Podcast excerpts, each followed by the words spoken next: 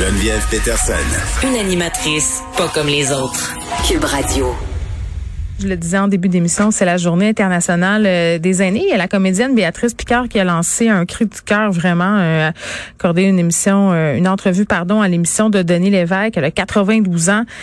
Béatrice Picard, puis elle a dit, je pense quelque chose que beaucoup de personnes pensent tout bas, là, que c'est épouvantable d'avoir attendu une catastrophe pour s'occuper des aînés, comme si on venait de se réveiller, comme si on venait pas de se rendre compte que ça faisait 20 ans que c'était problématique. Donc Bravo, Madame K.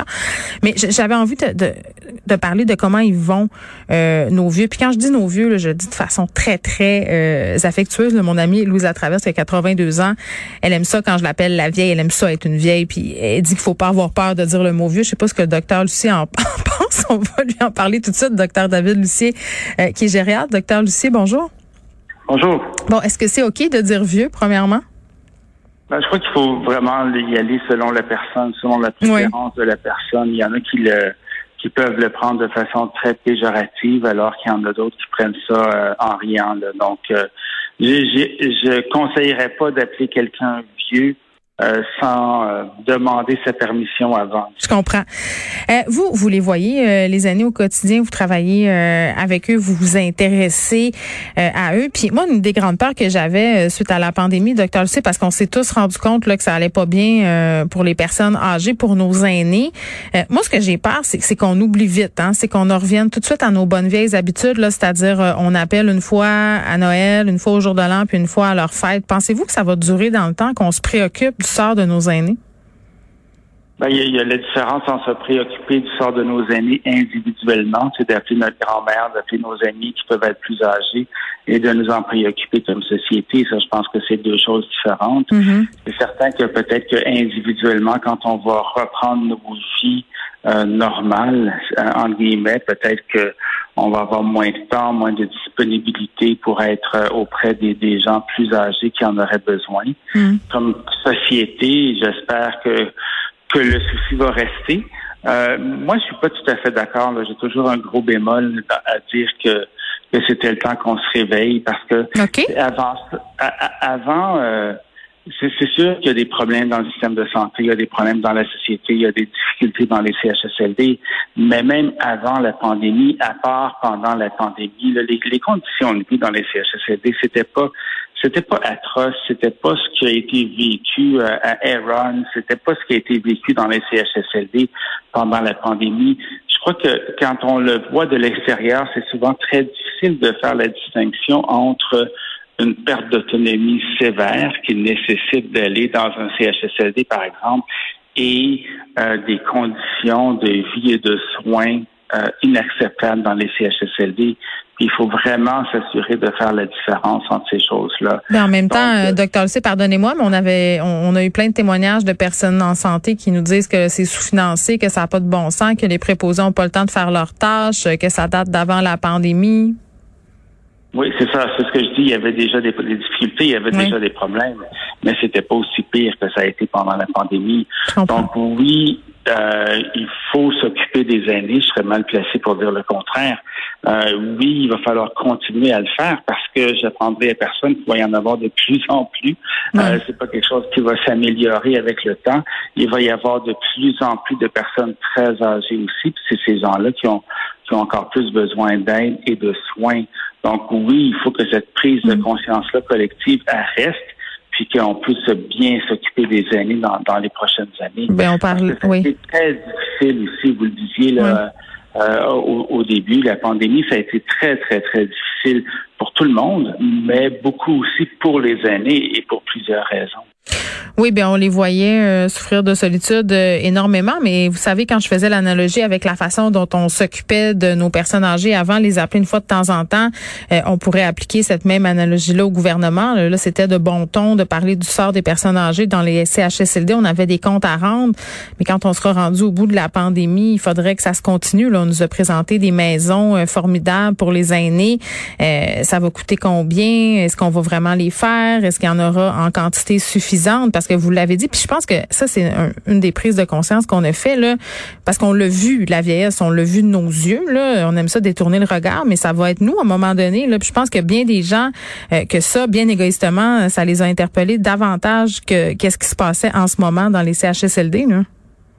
Oui, effectivement. Puis là, on, on s'en va vers une une classe d'aînés, si on veut, ou une génération d'aînés qui va être différente de la précédente. C'est les baby boomers qui vont être les plus âgés bientôt. Oui. Les baby boomers, c'est une, une génération qui est habituée à revendiquer beaucoup. Là, ils ont fait beaucoup, beaucoup de changements, d'avancées dans la société. Puis c'est sûr qu'ils vont continuer à revendiquer, euh, même quand ils vont être très âgés. Donc, on peut s'attendre à ce qu'eux veuillent apporter des changements ah dans notre système de soins pour les aînés et il va falloir euh, il va falloir les écouter, il va falloir faire quelque chose.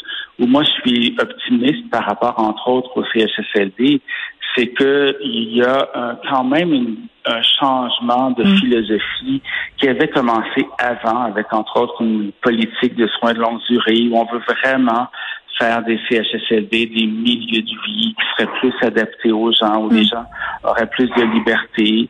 Euh, les maisons des aînés, c'est seulement une partie de ça, mais il y a vraiment, je crois, un changement de, de philosophie là, qui veut euh, s'en venir avec cette nouvelle euh, politique-là. Oui, puis les soins à domicile aussi, là, parce que vous faisiez référence au baby boomer. Moi, ma mère s'en est une, baby boomer, le pur sucre.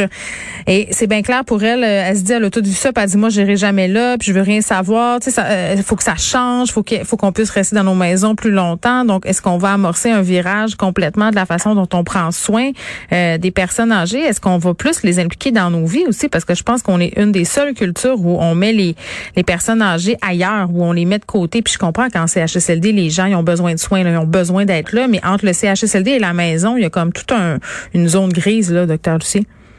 Oui, effectivement. Au Québec, on est l'endroit au Canada, peut-être un des endroits dans le monde où il y a le plus d'aînés qui vivent dans ce qu'on appelle des logements collectifs. Ouais. Euh, les logements collectifs, ça inclut les résidences pour personnes âgées, les RPA. Si on regarde seulement les CHSLD, c'est pas plus, même que c'est un peu moins au Québec que dans les autres provinces canadiennes. Donc, notre différence au Québec, c'est vraiment les RPA. Il y a plus de gens qui choisissent. La plupart des gens choisissent d'aller en RPA pour mm. plusieurs raisons. Donc, il y a plus de gens qui choisissent d'aller là. Euh, Est-ce que c'est un bien ou un mal? C'est un choix souvent euh, individuel. Il y a sûrement des gens qui aimeraient mieux être plus en santé, pas besoin d'aller là, mais il y a aussi des gens vraiment qui vont parce qu'ils veulent. Mm. Euh, oui, il faut avoir plus de possibilités pour que les gens restent à domicile. Ce sera jamais possible de garder tout le monde à domicile. Moi, je pense qu'il faut aussi beaucoup euh, diversifier notre offre de services pour le maintien à domicile. Euh, il y a beaucoup de gens qui disent euh, qu'ils veulent, par exemple, se mettre à cinq, six personnes ensemble, engager une infirmière à six. donc, il y a plusieurs modèles possibles, puis il faut pouvoir encourager mm. Ces modèles-là, ça c'est certain, pour favoriser le plus possible le maintien à domicile. Mais il vient un moment donné où c'est 3% hein, des 65 ans et plus euh, qui sont en CHSLD. Il vient un moment donné où on n'a pas le choix, puis que euh, certains vont devoir y aller, même s'ils ont toujours dit qu'ils n'iraient pas, malheureusement. Oui, en, terminant, euh, docteur Lucie, je sais que vous êtes pressé par le temps. Là, je voulais qu'on parle de la santé psychologique des personnes âgées. Là, on parle de syndrome de stress post-traumatique lié à la COVID. Ça, c'est peut-être le cas extrême, mais ça laisse des séquelles, ce qu'ils ont vécu. Là. Ça laisse beaucoup de séquelles pour beaucoup de gens. Évidemment, ceux qui étaient en CHSLD, ceux qui sont en RPA, qui sont restés euh, enfermés. Je crois qu'on peut presque dire enfermés dans leur appartement, qui est souvent euh, un studio ou un un pendant des mois et des mois et des mois sans visite. Même ceux qui sont à domicile aussi, hein, qui, qui, sont sortis le moins possible et qui n'ont pas eu de visite. Donc, il y a beaucoup, beaucoup de pertes à tous les niveaux euh, chez ces personnes-là. Et oui, un genre de, de syndrome post-traumatique, je pense que c'est pas exagéré de dire. Je crois mm. que comme société, on l'a beaucoup individuellement aussi. plusieurs d'entre nous ont un syndrome post-traumatique, puis encore plus pour les aînés qui ont été euh, obligés de rester à domicile pendant longtemps. Oui, très bien. Docteur David Lucie, merci beaucoup de nous avoir accordé du temps qui est gériatre dans l'Institut universitaire de gériatrie de Montréal. On parlait au docteur Lucie parce que c'est la journée internationale des aînés. J'avais envie de prendre des nouvelles de la santé psychologique des aînés, mais aussi de se demander vers où on s'en va. Le docteur Lucie parlait d'une nouvelle vieillesse. C'est vrai que les baby boomers vont complètement changer la donne. J'ai hâte de voir euh, si au niveau du gouvernement et même de façon individuelle, là, on va continuer à se préoccuper de ce qui arrive passé un certain âge.